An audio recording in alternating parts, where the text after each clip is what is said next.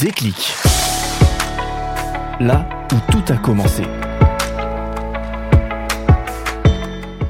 Bonjour, je m'appelle Jérémy Toussaint. Étant né dans l'église, je ne saurais décrire le sentiment que peut avoir une personne qui découvre Dieu pour la première fois et vit ce que l'on appelle un réveil spirituel. Malgré tout, comme c'est écrit dans la Bible, je crois que tout le monde peut vivre un tel réveil, et ce, quel que soit l'âge et le nombre d'années passées dans l'église. Évidemment, un tel réveil n'est pas un aboutissement en soi, mais plutôt le début d'une quête continuelle qui se poursuivra dans l'éternité sur la compréhension de l'amour infini de notre Créateur et Sauveur Jésus-Christ. Après tout, étant des créatures dites finies, nous avons une compréhension somme toute sommaire et infiniment imparfaite de ce qu'est l'infini et l'éternité et Dieu.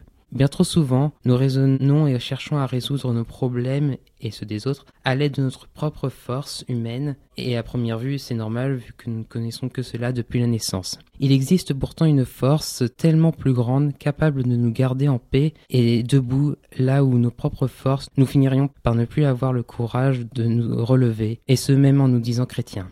Pour ma part, m'étant toujours dit être chrétien adventiste, mais étant très timide, ayant toujours été terrifié par le regard des autres, ce fameux regard qui te juge, t'empêche d'avancer et que souvent tu continues à alimenter toi-même, je n'ai que très rarement osé exprimer ma foi publiquement. Et malgré ma peur du monde et ma conviction de vouloir mettre ma vie entre les mains du Seigneur et le laisser tout conduire, trop souvent, je n'ai pas réussi à lui faire réellement confiance, alors qu'en regardant en arrière, je me rends compte de tous les bienfaits qu'il m'a accordés, alors que je me considère comme faisant partie de la catégorie de personnes que le monde et le péché pourraient détruire très facilement.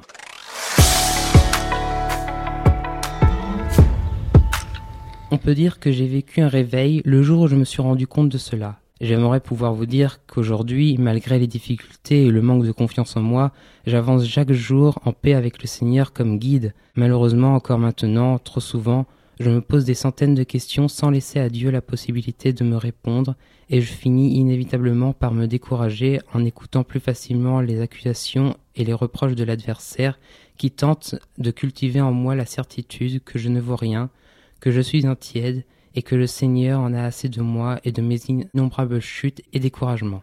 Malgré cela, je continue de demander à Dieu le courage pour continuer à avancer, le pardon pour mes offenses et la sagesse de me laisser réellement porter et guider par lui dans ce monde d'incertitude. Jusque-là, je n'ai jamais eu à le regretter.